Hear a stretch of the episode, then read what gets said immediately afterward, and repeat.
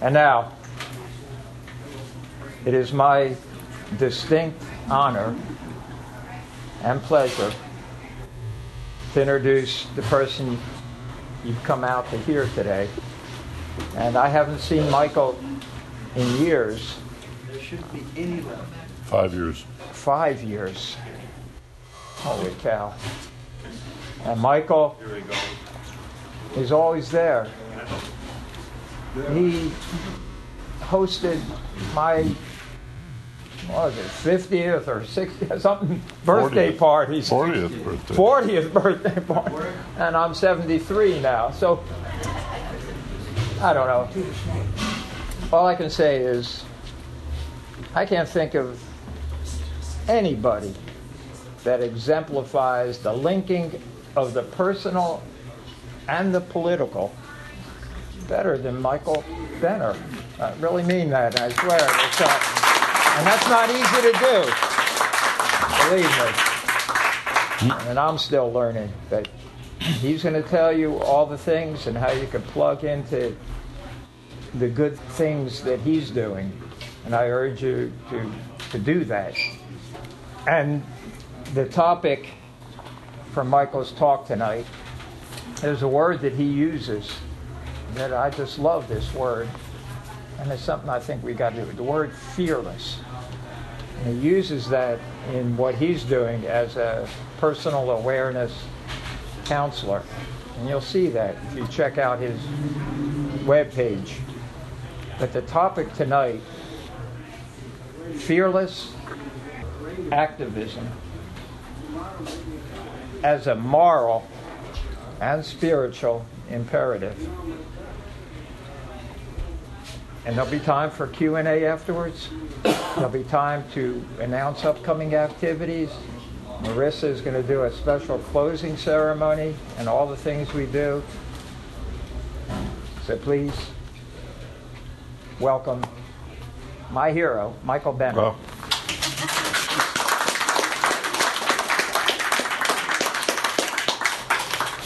Well, thank you very much. Uh, I must say it's a mutual admiration uh, that Jerry and I have, and, and Marissa as well. I have known Jerry for over thirty-five years, close to forty years.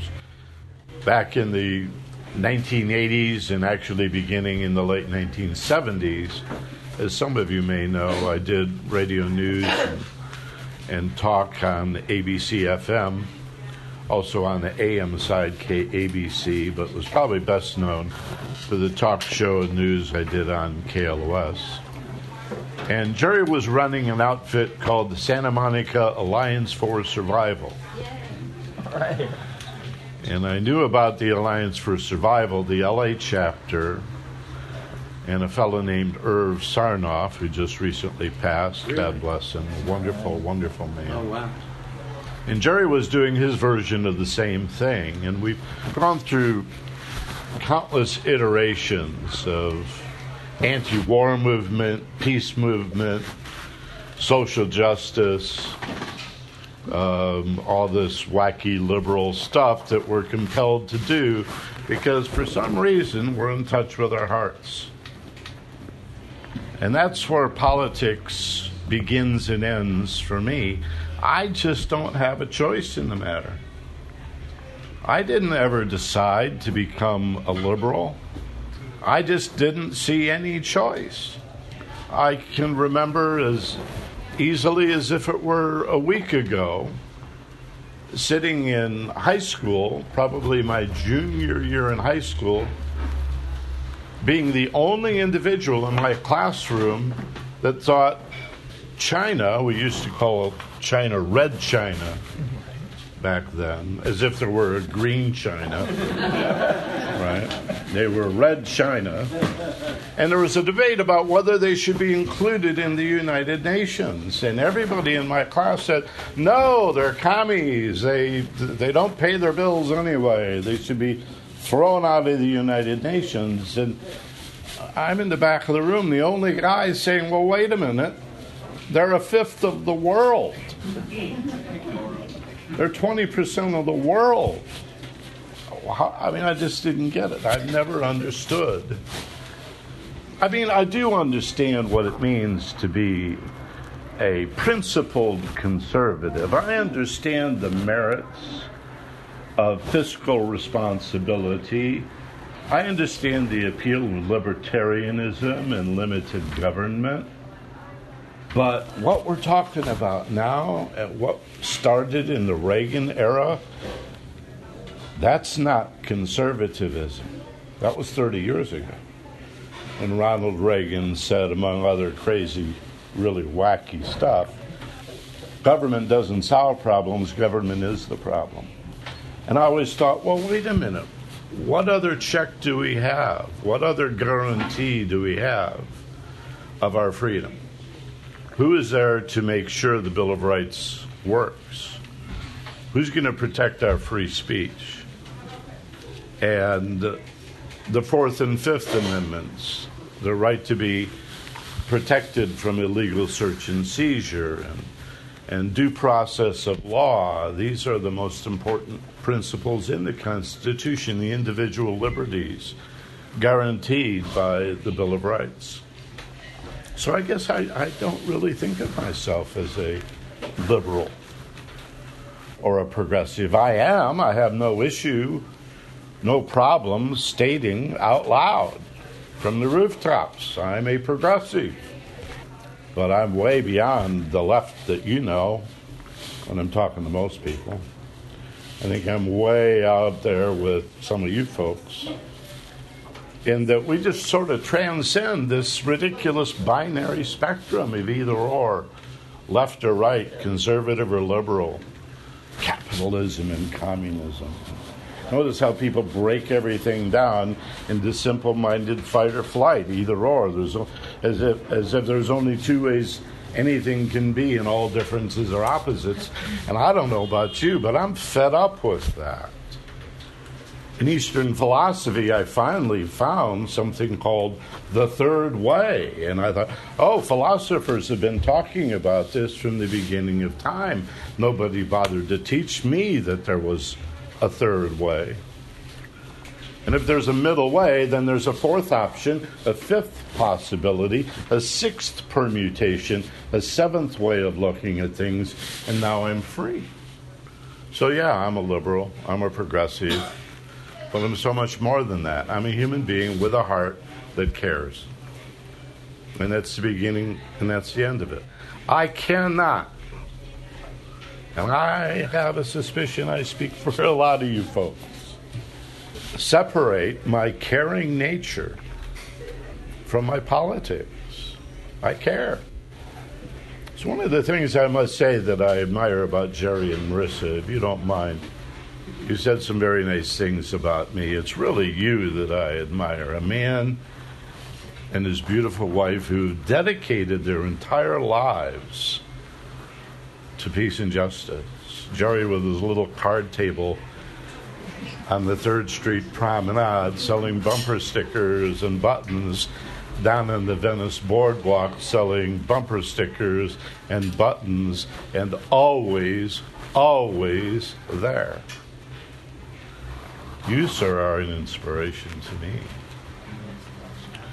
Because I don't have the stones to commit my entire life to this. And so I have had jobs and career, and what we're doing here tonight is sort of a avocation for me. But imagine making a profession out of this, doing nothing else, dedicating your entire life to the peace and justice movement. That, that I find very inspirational. So I'll drive across town. I swear, I swear. This is Saint Jerry and Saint Marissa. I will drive across town anytime to do anything that Jerry, well, pretty much. I don't know. Knowing Jerry, he may stretch my imagination. But you understand my point. And I think that's the primary difference between what's happened to left versus right, right versus left politics. I could do a whole night and open it up to what I'm sure would be a very interesting discussion on the differences between conservative and progressive. But I think the challenge for us is to boil it all down and to synthesize it into something really simple and really basic, even if it is a bit of a broad brush and maybe too general to use in every situation. I think if I had children and grandchildren who were interested in such things, and they sat at my feet and they said, "Grandpa, what is the difference between a liberal and a conservative?" I would say there are many differences, and it depends on the individual, but generally speaking, the right wing is about self-interest. What's good for me? And at best, my family and my neighbors and my community. And that's pretty hard to criticize, because if we're to do anything for other people, we have to take care of ourselves. If you don't care for yourself, if you don't love yourself, this is the personal development part of all of this, you don't have much to offer other people. We have to share and give and serve out of our bounty. But there's some element, some place where the right gets mixed up. And instead of caring about self and other people, this you and me world for many of them is a you or me world. And so self-interest becomes perverted then, because I vote for whatever serves me and I don't really care about the rest of y'all. And that's where the right gets mean-spirited and nasty and begins to vote against its own self-interest and align itself with huge corporations. And my argument tonight is not that we're fighting to save the Democratic Party, mm-hmm. We're fighting to save democracy.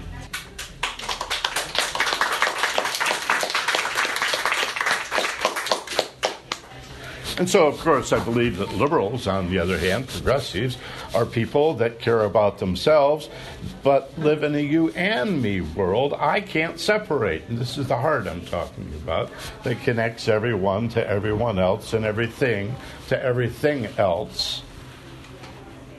And so, of course, we believe in the value of public education. It seems obvious to us that each one of us benefits from the society being well educated, because it's too damn costly to have people that can't work, that have no jobs, that never studied civics, that don't understand the struggle for freedom and democracy from the Magna Carta forward. Our kids have to be educated.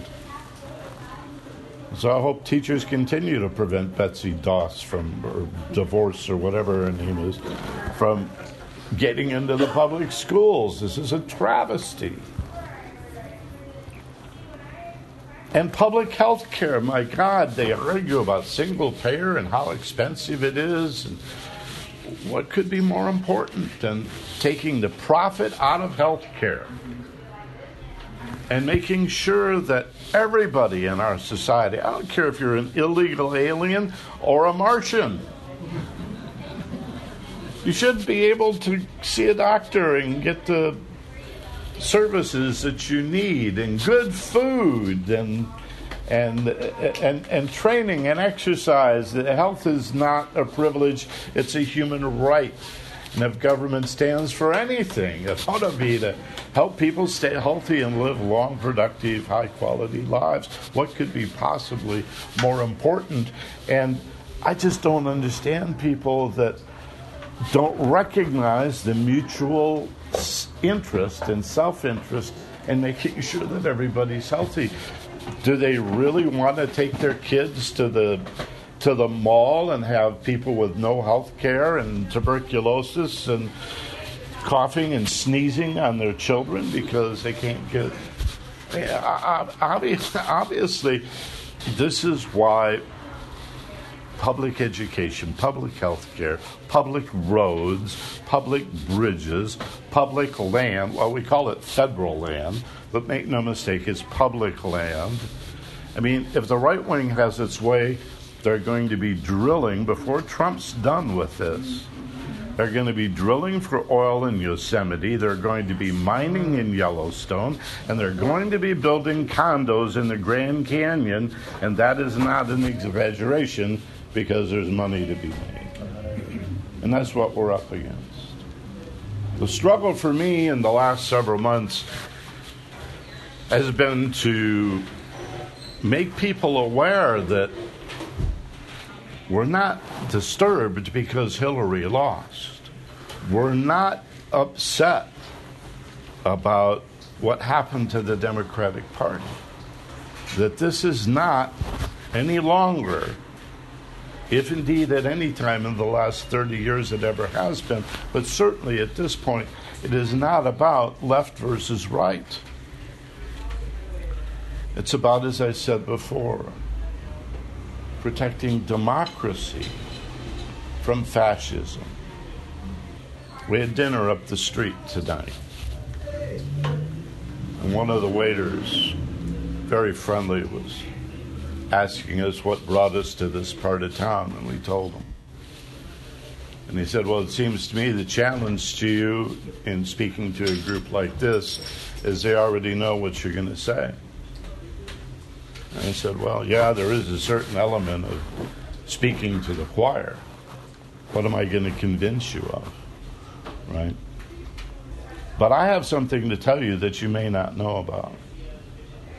Something to tell you tonight that I urge you to study.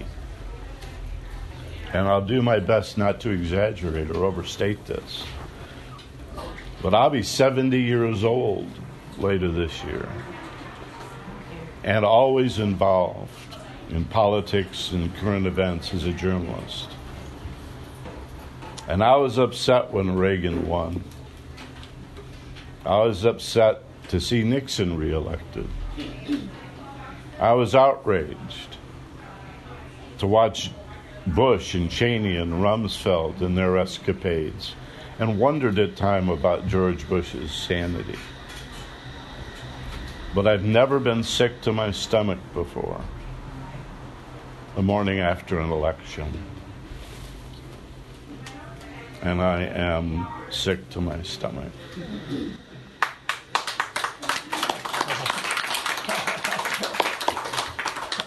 Make no mistake about it, Donald Trump is not a politician. He is not a Republican.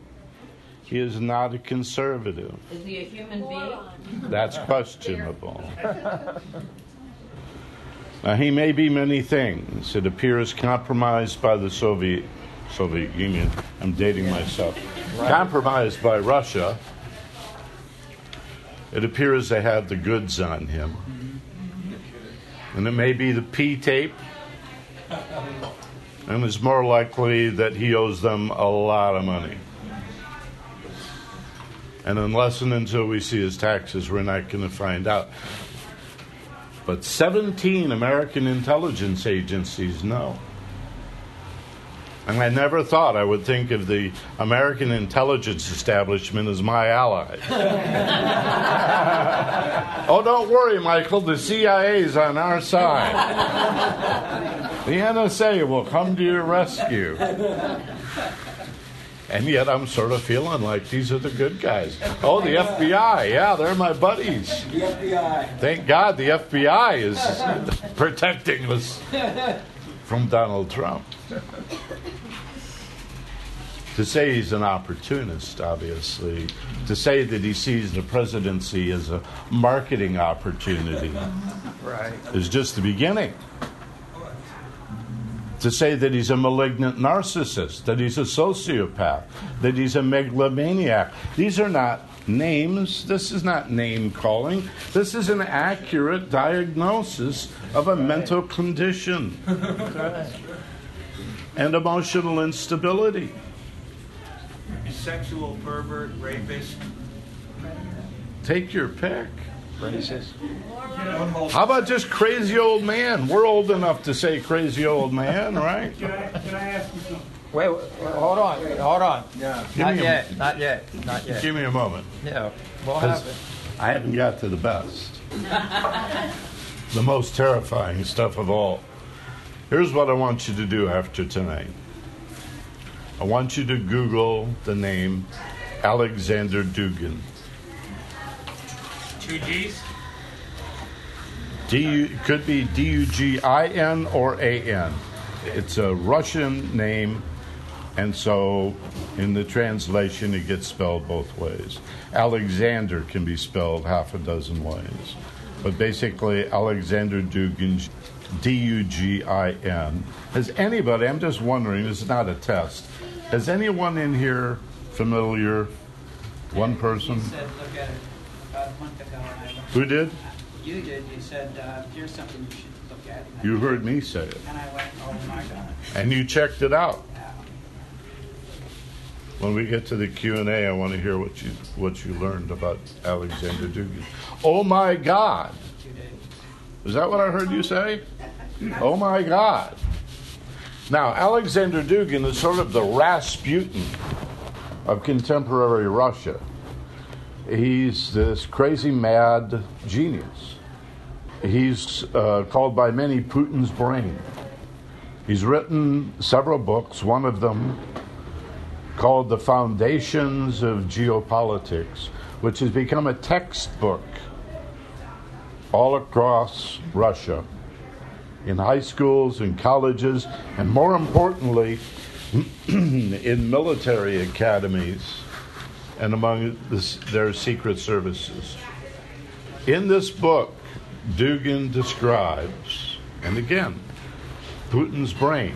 He has the ear of Putin and what we used to call the K G B, I think it's called the F S P now, or F S B or something. He was a journalist for a while. He actually was a street sweeper for a while. Then became a journalist, and now is a professor at Moscow State University. And in this book, Foundations of Geopolitics, talks about a fascist empire that he describes as the Eurasian Empire, based out of Russia, that unites all of Russia, from China, west, all across Russia. You know what a big country that is. Eastern Europe, Western Europe, and the United States.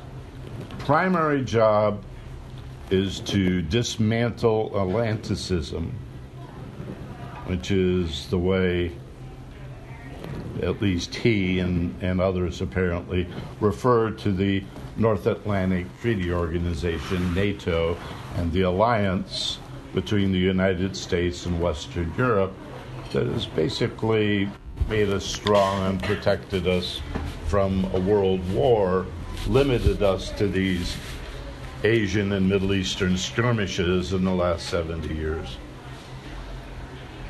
The North Atlantic Treaty Organization, NATO. That's why you hear Trump talking against NATO and, and breaking down NATO. So this is an anti-bourgeois, anti-American, by bourgeois that's the middle class. That's us. Anti-American, anti-liberal democracy, fascist empire called the Eurasian Empire, that not only replaces liberal democracy with fascism, but is a white people alliance against non-whites. Because if you think of it, Russia and these emerging fascist movements, Le Pen in France, Spain, Greece, the Brexit people in England, all of this anti-immigrant sentiment is being used to develop a right wing that goes, and you've watched it since Reagan in the last thirty years. You folks have watched it happen, the slide to the right, further to the right, further to the right, crazier and crazier. At what point does conservative become fascist? We're there. And Trump's behavior, yes, he's a sociopath. Yes, he's a malignant narcissist. Yes, he suffers from paranoid delusions. Yes, he has O C D. Yes, he has A D H D. Yes, he has phobias of germs and walking down staircases. And he may have F T D also, which is this basically dementia. It's an Alzheimer's kind of a condition. But he's also owned by Russia. He's a mole. How did he get elected by the American people? Well, that's another wait, wait, question. Wait, wait, hold on, hold on. We'll get that's another question. That has to do... We'll, we'll, we'll get to it. That really is, I'm sure most of you know, has to do with the frustration of the working class. And we share that frustration. And too many people thought, not more Hillary, not more Bill Clinton, not more of anything. And it was a perfect storm of conditions. I don't think of the votes that were cast for Trump, more than twenty percent were for Trump. eighty percent were against Hillary, against the establishment, and a big middle finger to the whole United States political establishment. America voted with its middle finger, and we got Donald Trump. People didn't vote for him, but were stuck with him. Now, they also had the help of Russia. And this is what I'm telling you. We can't think of ourselves as liberal Democrats. And yeah, there's a lot of issues, like the Affordable Care Act, Obamacare so-called, and attempts to privatize Social Security, and this law that allows the coal companies just to dump their crap in the streams, and on and on and on. And there's a deliberate attempt to burn us out. Too many demonstrations, too many protests, too much protest fatigue, too much chaos. This is all deliberate. They're driving us crazy, and we're taking the bait. And we're already exhausted, and it's been thirty days. thirty days. I mean, isn't it? It's like a bad acid trip. It's it's a freak out. It, it's bad acid. Don't take the brown window pane. thirty days of that. It's just frickin' crazy. So to avoid burnout and protest fatigue, we've got to, I believe, my suggestion is that we focus on one or two issues, and the one big issue, which is that we're fighting to save democracy. The Bill of Rights, folks, the First, Fourth, Fifth Amendment, our freedom, our liberty, that our parents and grandparents fought and died for. The right for us to sit in the unurban coffee shop in Santa Monica without the brown shirts kicking in the doors and frog marching us out of here. Now, who's the guy in the Trump administration that is the Duginist? Anybody care to guess? Is that my wife? That's not fair. I was going to say the same. You've been briefed. I was going to say that too. Oh. Steve Bannon is the Duginist. Mm. What is Duginist? Alexander Dugin, the man that I was just talking about, oh, okay. that is promoting the Russian-based fascist empire. He talks very specifically in the book about what's happening now. The first attack is on the media. You attack the media with fake news, alternative facts, disinformation, propaganda. The next phase is going to be the jailing of journalists. Right. Mm. And after that is they just start shooting us. You say it can't happen. I was doing the news the day Kent State happened. They started gunning down student protesters unarmed on their way to class. La, la, la, la, la, la, la. Walking to class, getting an education. Bah, bah, bah, bah, bah, bah, bah, bah, bah. And Nixon didn't even apologize, and we've forgotten. And the same thing happened to black students and Chicano students. Only Kent State was white kids, so we heard about it. That can happen again. Nixon, Reagan on steroids. Bush, you'll pray for the days of George W. Bush. You will miss George Bush. This is the biggest constitutional crisis in the history of the United States, and I'm not being an alarmist, I'm a meditation teacher. I come to you as calm as I can possibly be and say, neighbors, we're in deep shit. And you cannot depend on the news media. Because, again, it's this crazy world where, just like we joked about the C I A being on our side now and the N S A, and the same thing with the media. We're relying on the media to protect us and defend us and inform us. But who owns the media? And are they not on board? Are they not part of the corporatocracy? Do they not stand? The five corporations that own all media in the United States, the five corporations that own all health care in the United States, the five corporations that own every food market in the United States are huge multinational corporations. And the media is part of that. Is not the media stand to benefit? We can't rely on Rachel Maddow and Lawrence O'Donnell to save us from this stuff. As liberal and progressive as they may be, they are as bought and paid for as everybody else. When did Rachel Maddow ever question nine eleven? Right. God bless her. I love Rachel. But when did she ever say, wait a minute, three buildings, two airplanes. I don't yeah. get it. Yeah.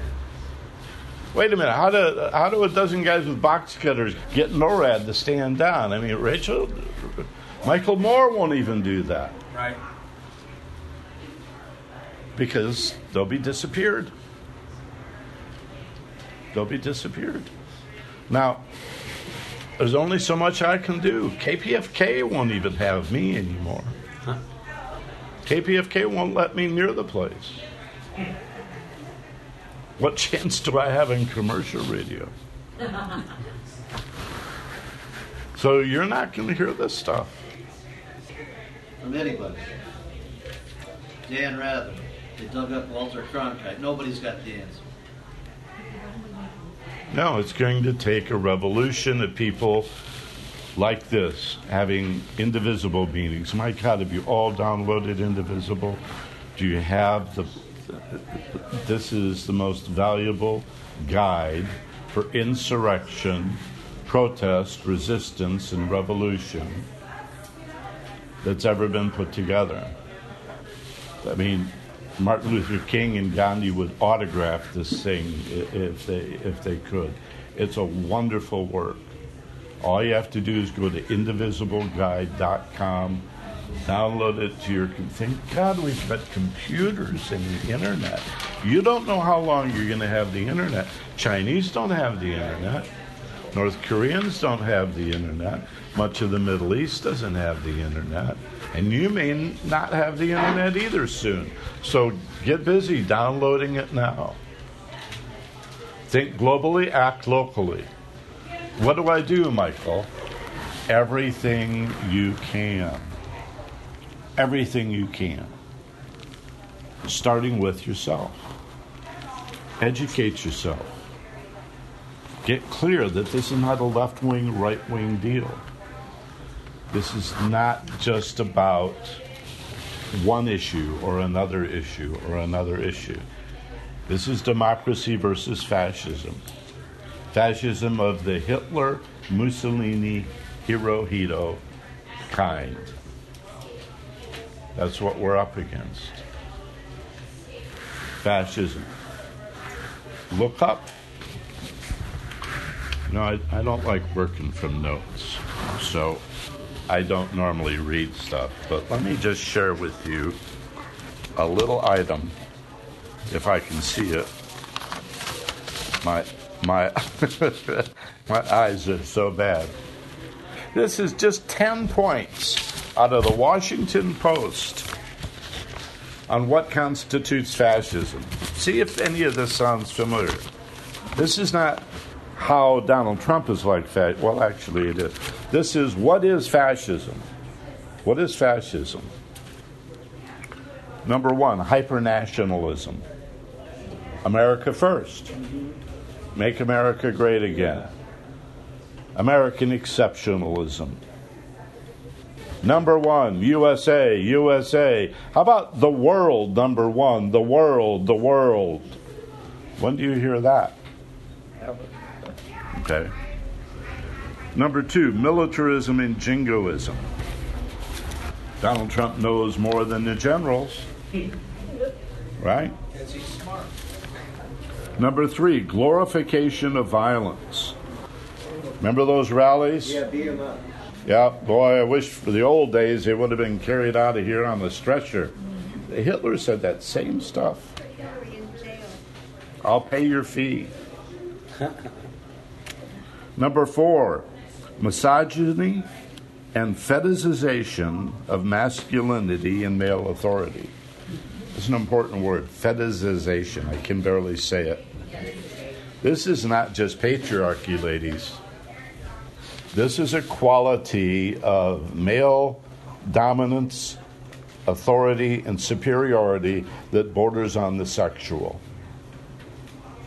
When I was in college, I read a book on race and sex and what is sexy uh, about, this was the sixties, interracial dating, the taboo that's involved that adds a certain little thrill. Okay? There's something sexually perverse about male authority bordering on pornography and violence. And we call it misogyny, but it's more than that. And it's more than patriarchy. And the fact that it was women the day after the inauguration. Women, moms and sisters and wives and daughters and aunties and grandmas that went into the streets of the world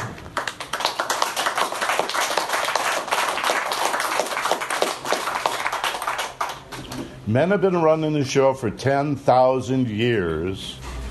It's time for the women to take over. Hallelujah. It's exactly what I'm saying. Step up, women. Find your power. You don't need balls. You need to be strong, powerful women. Pull on your femininity.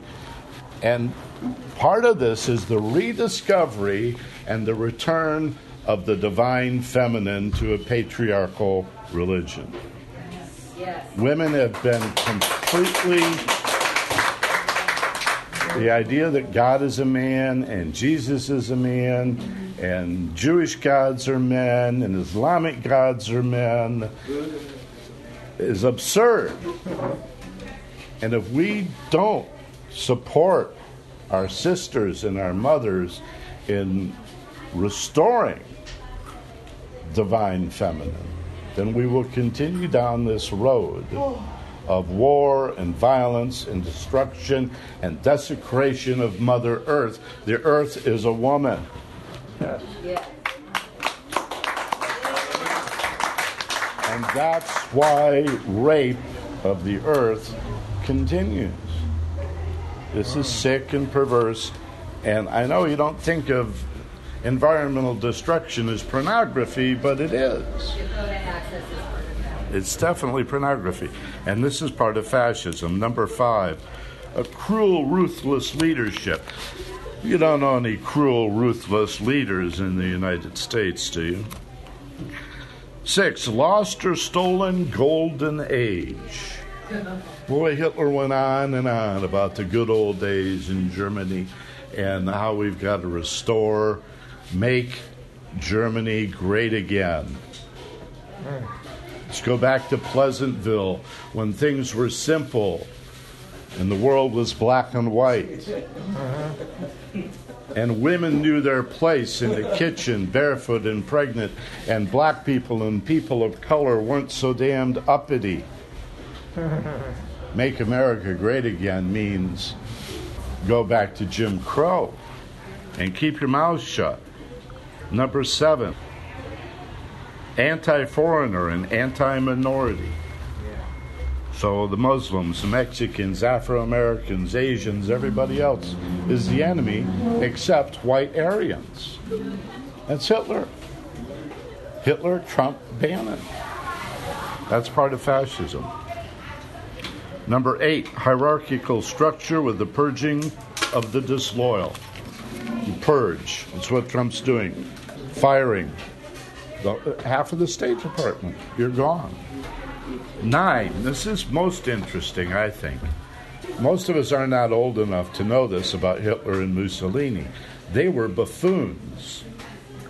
They were clowns. People laughed at them. They talked loud. They had these great exaggerated gestures. And they made fools out of themselves, except people loved it.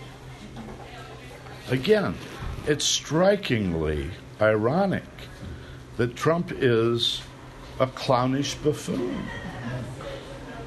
He's a joker, clownish theatricality, and a reliance on superlatives. His reliance on superlatives and everything is the greatest or the worst. He can't use very without saying very, very. Right? He has a stunningly small vocabulary on the order of about two hundred words and the attention span of a five-year-old. And people love it. We've got to remember, he's still at thirty-nine percent. thirty-nine percent approval. Yeah, you can say, well, doesn't that mean his disapproval rate is sixty-one percent? And number ten is the narcissism, the compulsive lying, and the absolute lack of uh, empathy, the disinformation, the alternative facts. All of these point, according to the Washington Post, and it sure resonates for me, are typical of fascism. We saw it with Mussolini. We saw it with Hitler, to a lesser extent with Hirohito and Tojo. Most of his gems just aren't old enough to remember. And that's who Trump loves. And uh, I'm waiting for Trump to wear the uniform with the scrambled eggs and the braids and the... Why not? So, that's my pitch. That's it. That's it. Thank you, Michael. Before our Q and A, I... Uh...